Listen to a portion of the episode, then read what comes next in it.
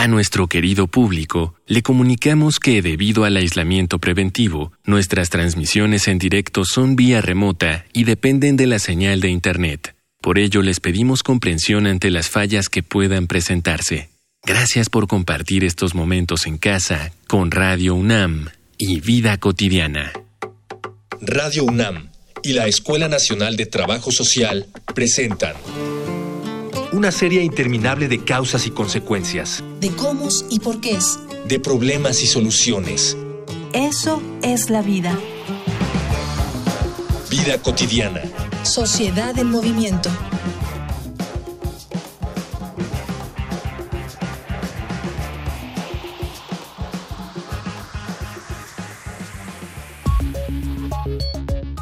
No hay por qué maquillar la realidad. Nuestra sociedad está aún lejos de conseguir una inclusión completa de las personas con discapacidad, desde la distribución inadecuada de rampas y espacios designados para ellas, hasta la difusión de herramientas como el lenguaje de señas mexicano, las personas con discapacidad son las más vulnerables en eventos como las emergencias naturales y los fenómenos sociales como el actual confinamiento, tanto en cuestiones de salud como en nuestra respuesta como sociedad al enfrentarnos a otra realidad, es un momento adecuado para reflexionar y comenzar a actuar para ejercitar una inclusión más adecuada. Por ello, en esta emisión de Vida Cotidiana, Sociedad en Movimiento, hablaremos sobre la percepción de las personas con discapacidad en los tiempos del coronavirus con la maestra Elia Lázaro Jiménez, profesora de la Escuela Nacional de Trabajo Social, y con el psicólogo Héctor Torres Hurtado, especialista en terapia sistémica postmoderna. Dialogar para actuar, actuar para resolver.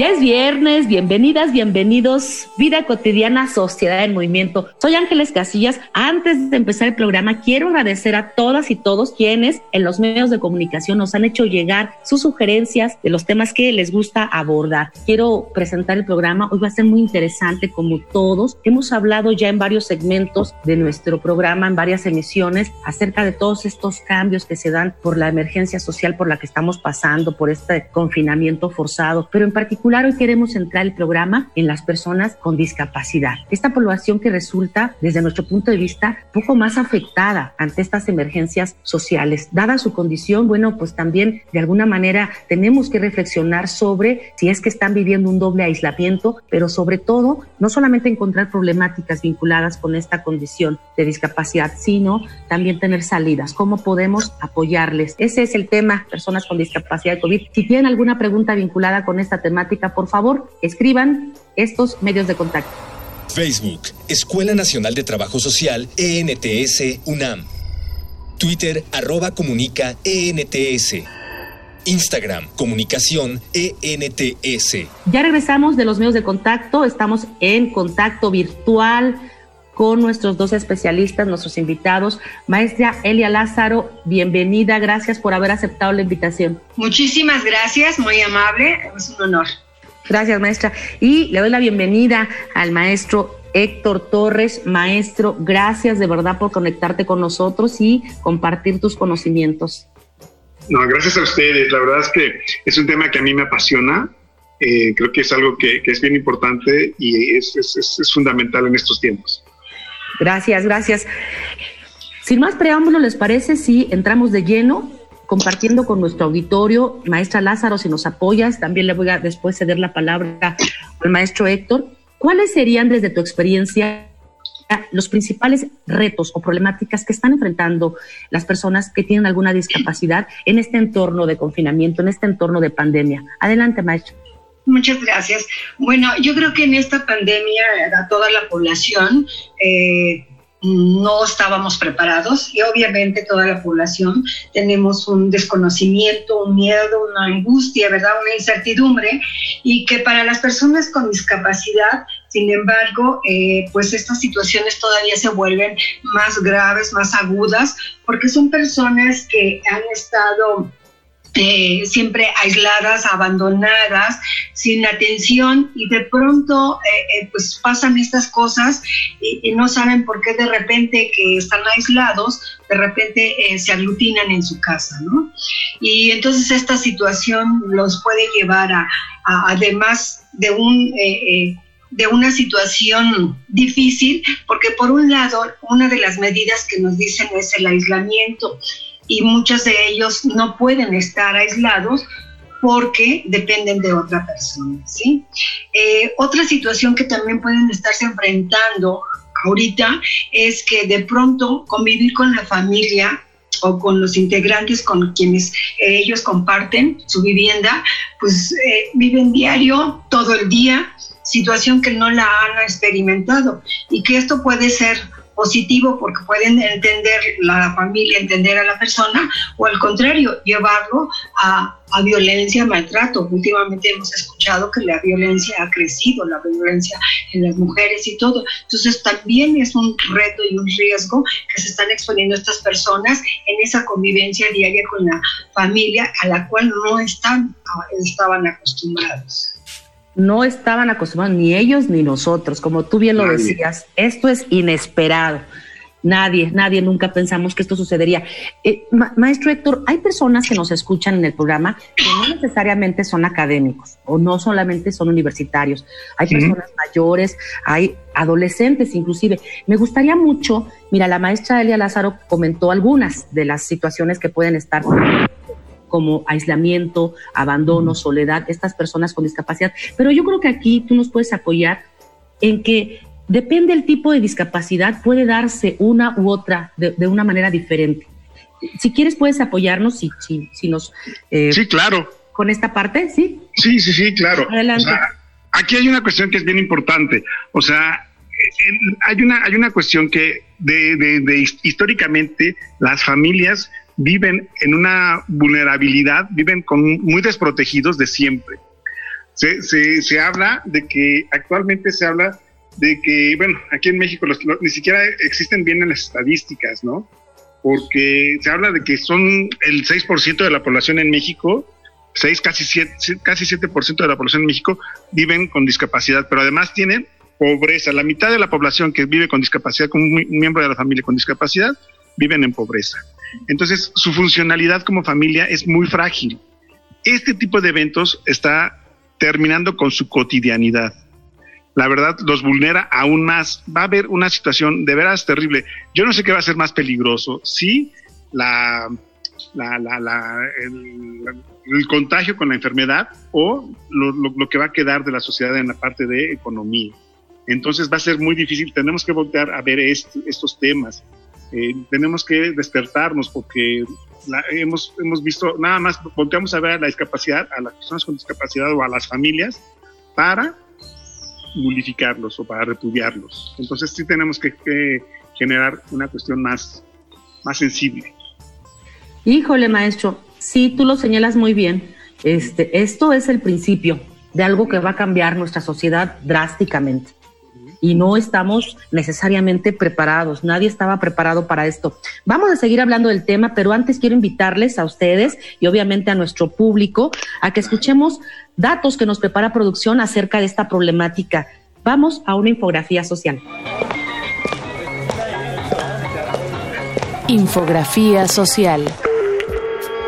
La Convención sobre los Derechos de las Personas con Discapacidad en el año 2006 resaltó la necesidad de que existan todas las medidas necesarias para garantizar la seguridad y la protección de las personas con discapacidad en situaciones de riesgo, incluidas situaciones de conflicto armado, emergencias humanitarias y desastres naturales. Por lo tanto, es obligación de los estados asegurar y promover el pleno ejercicio de todos los derechos humanos. La Oficina del Alto Comisionado para los Derechos Humanos de las Naciones Unidas, presidida por Michelle Bachelet, se pronunció el pasado mes de abril en contra de que las personas con discapacidad no reciban la misma atención médica durante la pandemia de COVID-19. Me han inquietado profundamente los informes de que la vida de las personas con discapacidad puede tener un peso diferente al de otros durante esta pandemia. Las decisiones médicas deben basarse en evaluaciones clínicas individualizadas y necesidades médicas, y no en la edad u otras características como la discapacidad,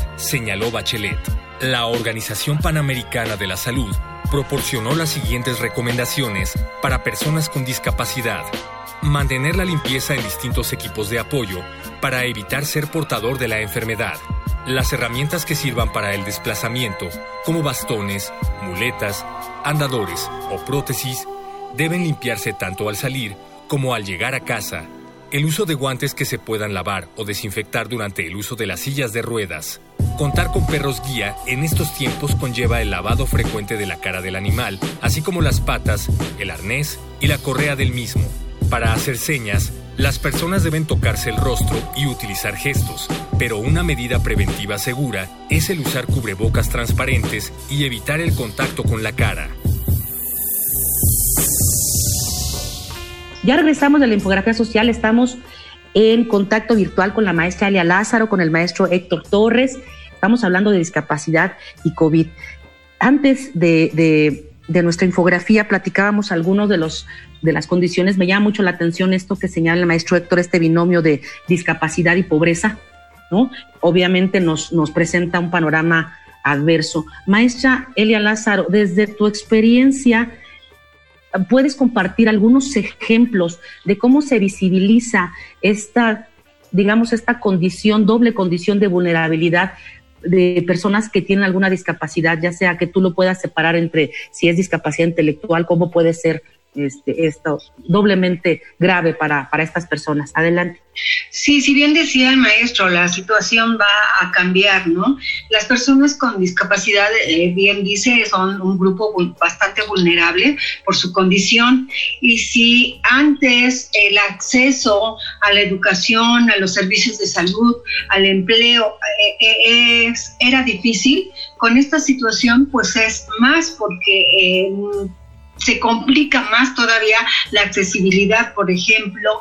Eh, eh, la educación, los, niños, los jóvenes que no tienen un problema de discapacidad visual, podrían, podría yo asegurar que son los que pueden estar siguiendo tomando sus clases. Eh, a distancia, saliendo más o menos. Pero a los chicos que tienen discapacidad visual y que requieren de ciertas herramientas tecnológicas y que si no las tienen o no cuentan con ellas o, los recursos son insuficientes, pues este, esta situación se va a agravar. Entonces, las personas eh, ciegas, las personas sordas, que son las que requieren de otros este, apoyos tecnológicos en todo este tiempo, se ven limitados, más problema van a tener para accesar cuando termine esto a la educación, puede darse el abandono, la deserción, más difícil el trabajo. En el trabajo están presentando las personas, eh, generalmente las personas que trabajan y que tienen alguna discapacidad, pues son personas que sus trabajos son de carácter manual. Entonces, pues ellos están en casa, pero sin, poder trabajar, sin poder usar estas herramientas. Es muy poca la población que tiene un cierto nivel educativo y que eh, se desempeña profesionalmente de otra manera.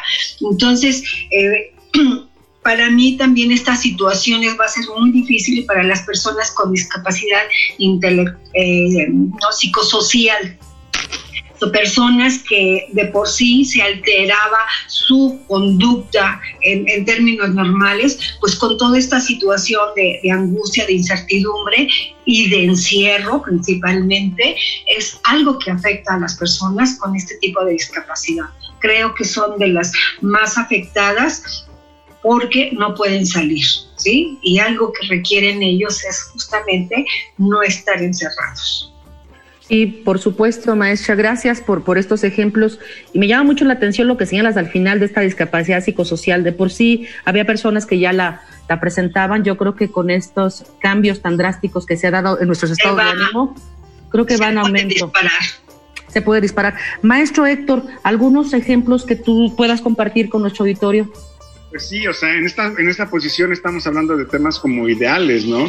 De que la gente pueda llegar a tener cierta independencia sin embargo, no están las condiciones. Hay quienes hablan incluso de una discapacidad social, donde pareciera que la que está realmente discapacitada es la sociedad, ¿no? Desde que vemos eh, las rampas que hay en las calles que pues, se tienen que respetar, los, los vehículos los tienen que respetar, están súper mal, mal, mal, este, más mal elaboradas, ¿no? Parecen trampas más que unas rampas, ¿no? Es una cuestión de, donde no estamos, tenemos condiciones para eso. Hay una, hay una medición, una clasificación internacional de funcionamiento que se llama ¿no? Que está generada de alguna forma por la OMS, está dictada, y que de alguna forma plantea que no es lo mismo vivir con discapacidad en una población rural que vivir esa discapacidad en una población eh, citadina, urbana. Y no es lo mismo vivir la discapacidad en México que en Noruega o en Nueva Zelanda o en otros países más desarrollados. ¿no? Eh, y también tenemos una deuda como sociedad. Creo que eh, históricamente los gobiernos mexicanos nunca han volteado a ver a los discapacitados. Yo no puedo entender cómo es posible que la OMS plantea que el 15% de la población mundial tiene una discapacidad, ya sean adultos o, adolescentes o niños, y en México se registran solamente el 6.4. Desde ahí, desde estos datos estadísticos, son invisibles. Yo sí creo que es importante tener esta posición y la verdad la mayoría de la gente no tiene esa capacidad de poder volverse independientes. Siempre de alguna forma tendrán que, de mayor medida o menor medida, tener que depender de alguna persona en la publicidad actual que hablan sobre el coronavirus, que mencionan un poco a los, a los discapacitados con la silla de redes que hay que limpiarla y todo, hablan de algo que no existe. Dicen, sí, sí, que tienes que decidir, tienes que elegir a la persona que sustituye a tu cuidador principal cuando si se llega a contagiar. Eso no existe, o sea, no hay esa opción. Pareciera que hay un montón de personas ahí para que elija él a quién va a ser el cuidador. Eso no, eso es algo, vivir en una fantasía yo sí creo que, que, que, nosotros tenemos que organizarnos de una forma diferente para poder ayudar a estas personas. Estoy de acuerdo contigo. Además, como sociedad, eh, tú decías, estamos con mucho retraso en cuanto a, este apoyo fundamental que necesitan las personas, pero creo que también hay un elemento importante que tuvimos que ir venciendo poco a poco y que todavía está presente, que tiene que ver con, estos estigmas, con estos mitos que como sociedad misma, pues le asignamos a las personas que son o que tienen alguna discapacidad en nuestra familia como algo diferente. Vamos a, vamos a, al cierre de nuestro programa pero antes quiero invitarles a todas y todos a que escuchen lo que dicen o lo que piensan quienes están viviendo esta problemática. Vamos a Voces en Movimiento. Voces. Voces en movimiento. Buenas tardes, soy Gloria Vázquez, tengo 55 años y trabajo en la Universidad del Tepeyac, soy empleada administrativa, tengo una jovencita de 24 años con síndrome de Down. Pues sí se ha cambiado la rutina, porque pues ahorita tenemos que organizarnos para que Cris tome su clase en línea y yo me tengo que ir a trabajar, entonces nos tenemos que organizar aquí en casa para ver quién se queda con Cris y quién la orienta en cuanto a su clase en línea. Ha sido una de las cosas que nos hemos tenido que organizar para ello. Por un lado, siento que se ha servido un poquito pues para convivir más, en este caso con Cris en especial, de apoyarle en sus clases, de ver de qué manera interactúa con sus compañeros. Eh, entonces todo eso nos ha servido para conocer otra parte de la educación y de estar más cerca de ella. Y pues lo que sí he estado un poquito en contra es que como yo me tengo que ir a trabajar, pues ahora sí que a mí me platican qué es lo que hace Cris en su clase en línea, pero pues yo en realidad no, no he estado como muy presente en ese, en ese lapso, pero pues tengo que ir a trabajar. Hola, ¿qué tal? Mi nombre es Claudia Santino Hernández, soy estudiante de Ciencias Políticas y Administración Pública del octavo semestre en la UNAM. Tengo una discapacidad motriz generada por la enfermedad artritis reumatoide juvenil. Pues creo que la primera recomendación es entender que las personas con discapacidad somos sujetos de derecho y no de caridad y que al igual que todas las demás personas tenemos derecho no solamente a gozar de un sistema de salud que nos brinde una verdadera seguridad, sino también tenemos otro tipo de derechos como la educación, al empleo, al esparcimiento. Por otro lado, también entender que no solamente se puede ayudar a las personas mediante un otorgamiento de dinero cada cierto tiempo. Puede ayudar mucho a cambiar un poco la visión que se tiene de las personas con discapacidad, pues algunas tienen que salir a trabajar, a estudiar y la sociedad en general también tiene que entender que debe apoyar en ese aspecto para no seguir con una cultura de discriminación. Regresamos de este testimonio. Estamos ya en la recta final de nuestro programa. Están con nosotros la maestra Elia, el maestro Héctor. Estamos hablando de sí un panorama adverso, principalmente para las personas con, con discapacidad, para toda la sociedad en general, pero en particular para estas personas. Y no nos gustaría quedarnos con nuestro, con nuestro programa en solamente encontrar estos, estos, estas adversidades. ¿Cómo podemos hacer frente desde nuestras trincheras, en nuestros espacios familiares, en lo que sí podemos hacer, en lo que está a nuestro alcance, por lo menos de, de primera mano, para atender, para este, poder eh, digamos, responder de una manera medianamente posible a estas necesidades de las personas con discapacidad. Maestra Elia Lázaro. Bueno, yo creo una de las principales eh, situaciones que nos lleva a la discriminación y a la falta de aceptación a estas personas es la actitud, ¿no? La actitud que tenemos hacia ellas. Y estas actitudes muchas veces resulta por falta de información, por desconocimiento de cómo tratar a una persona que tiene alguna situación de discapacidad o limitación. Por un lado, no tenemos esa cultura, esa formación. Entonces, nosotros como académicos eh, que nuestra labor es esa sensibilización a nuestros alumnos de, dar esta información y sobre todo ese cambio de, de, actitud. Yo creo que esta pandemia nos va a dejar una, un gran trabajo, un gran compromiso porque nos dimos cuenta que no estábamos preparados en términos generales para afrontar una situación así y mucho menos estábamos preparados para con las personas con discapacidad. Sobre la marcha se fueron haciendo eh, los comunicados, la información que el gobierno ha publicado, ha hecho guías, ha hecho este, eh, mm, diapositivas, proyecciones, videos, etcétera, pero que todavía nos falta porque toda esta información, si bien es un avance, no, no llega a todos los, los tipos de discapacidad, ¿sí? ¿Por qué? Porque, porque nos faltan conocer más cuáles son las eh, formas de llegar la información, de hacer accesible todas estas medidas a cada persona con discapacidad según el tipo y la gravedad.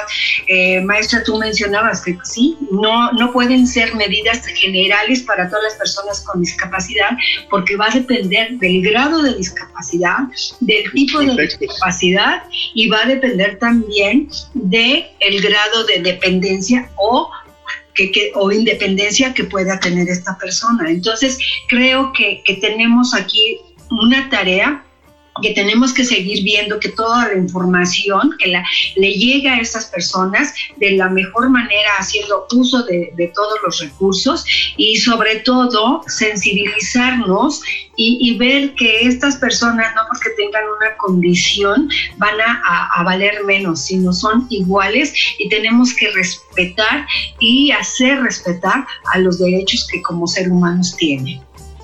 Me parecen muy acertadas tus recomendaciones, maestra Lázaro. Te agradecemos mucho el que hayas compartido con nuestro programa y me gustaría cerrar con, con el maestro Héctor. Este, danos un mensaje más alentador, maestro. Sí, no, sí, debe ser. Está muy difícil, ¿no? La verdad, o sea, es, un reto para la sociedad. Le tenemos una deuda grande históricamente, ¿no? No, está, no es este gobierno, es todos los gobiernos pero, por ejemplo, las, las, las, dependencias que se encargaban de la cuestión familiar se están diluyendo, ya casi no existen. Entonces, la sociedad civil tendrá que levantarse. Yo sí creo que a, lo largo también de la historia ha, habido algunos individuos que han hecho cosas de veras grandes para que se puedan generar instituciones. Y tenemos que buscar ese tipo de, de, apoyos. No podemos esperar a que el gobierno reaccione. Tenemos que, que, que movernos desde la parte de la sociedad civil para ver cómo se puede apoyar, ¿no? Este, con tiempo, con dinero, con conocimientos, con lo que se pueda hacer, ¿no? Para generar fondeadoras. Yo, yo tengo un caso que a mí me gusta mucho mencionar cuando hablamos de estos temas, de una familia que conozco, que e, e, esta es una familia que tiene una nena, nada más una niña, y que, que la han educado de una forma muy inteligente. Esta niña no tiene discapacidad, pero en una ocasión asistió en un curso de verano donde había también eh, una cuestión de inclusión y había dos o tres niños con síndrome de Down. La mamá estaba segura de lo que había hecho con su hija, ¿no? A lo largo de, su, formación, pero de veras eh, ha sido como como muy interesante para, para la, señora Beth y estaba preocupada. ¿Cómo estará viendo esta niña a, los niños con discapacidad? Y entonces le dijo, oye, ¿y cómo te fue tu día? Y que le estuvo insistiendo varias veces, ¿no? Para ver si ella solita sacaba el tema de los niños con discapacidad. Y ella dijo, ¿qué quieres que te diga, mamá? Si solo habíamos niños. O sea, esa visión donde no pone un estigma, donde no pone a, como, son diferentes, como todos los demás somos diferentes, todos, no, todos tenemos el cabello rubio, ni tenemos el cabello, los ojos verdes, ni, o sea, es, una cuestión como muy importante. Sí tenemos que empezar a romper esos esquemas y generar algo que se llama una, una, una comunidad que nos pueda llevar a, hacer más más eh, incluyentes y más aceptarnos y no poner esa situación de las etiquetas, ¿no? de, estigmatizar a la gente, ¿no? Tú eres, normal, tú no eres normal, ¿no? Eso yo sí creo que sería una, una, una, parte muy alentadora. A mí me gustaría que eso, eso pudiera pasar. Yo sí creo que hay evidencias, yo sí creo que hay gente que está cambiando su conciencia y tenemos que reinventarnos como sociedad para poder no solo adaptarnos a la nueva normalidad, sino transformarnos a nuestra, a nuestra conveniencia y salir fortalecidos de esta experiencia tan fuerte. Eso es lo que yo creo que eso para mí es lo que me da eh, te, voy a robar esta palabra, maestro, de reinventarnos, porque hay que entender que esto va a ser un proceso. No va a ser de la noche a la mañana. Esto nos va a llevar tiempo. Y en ese tiempo, bien tú lo decías, en ese tiempo jalamos todos parejos, porque todos somos iguales y sin, sin distinción. Quienes tienen una condición diferente, quienes son eh, pues ha afectado a todo, quienes tienen una condición distinta físicamente hablando o económicamente hablando, aquí por igual todos tenemos que entrar a este proceso de reinventarnos. ¿Es cierto? Hay una, la maestra Lázaro quiere, quiere comentar algo, maestra, que sea muy breve porque estamos ya cerrando nuestro programa. Y nada más agradecer, maestra, agradecer la importancia de, tocar estos temas en este momento que, se requiere y ojalá que este, estas voces lleguen a, oídos también de las personas con discapacidad, en que se sientan que, no son eh, indiferentes y que no son visibles, ¿no? Entonces quiero agradecerte y ojalá puedan eh, dar continuidad con estos, con este tema que es tan importante para la sociedad. Y por palabras del colectivo de personas con discapacidad, ellos dicen que en este momento dijeron esta frase, nadie se quede atrás ni ahora ni nunca. Personas con discapacidad somos igual todos. Ah, perfecto, maestra. Cerramos muy bien lo que nos recomienda el maestro Héctor y lo que tú señalas. Cerramos con broche de nuestro programa, todos parejos, todos reinventándonos, todos en comunidad, todos juntos. Gracias por haber estado con nosotros, compartiendo con nuestro público. De verdad, agradezco mucho sus aportaciones. Eh, no me resta más que despedirme. Soy Ángeles Casillas, pero antes quiero agradecer a quien hace posible en producción todo esto. Atrás hay muchísima gente, en producción Miguel Alvarado, en la información siempre Carolina Cortés, Georgina Monroy, en nuestro apoyo también que tenemos digitalmente hablando Mónica Escobar, la coordinación de Araceli Borja, pero en particular a quienes nos escuchan cada viernes en nuestro programa Vida Cotidiana, Sociedad en Movimiento. Me despido, tengan un excelente fin de semana. Bonita tarde. Vida Cotidiana es una coproducción entre Radio UNAM y la Escuela Nacional de Trabajo Social.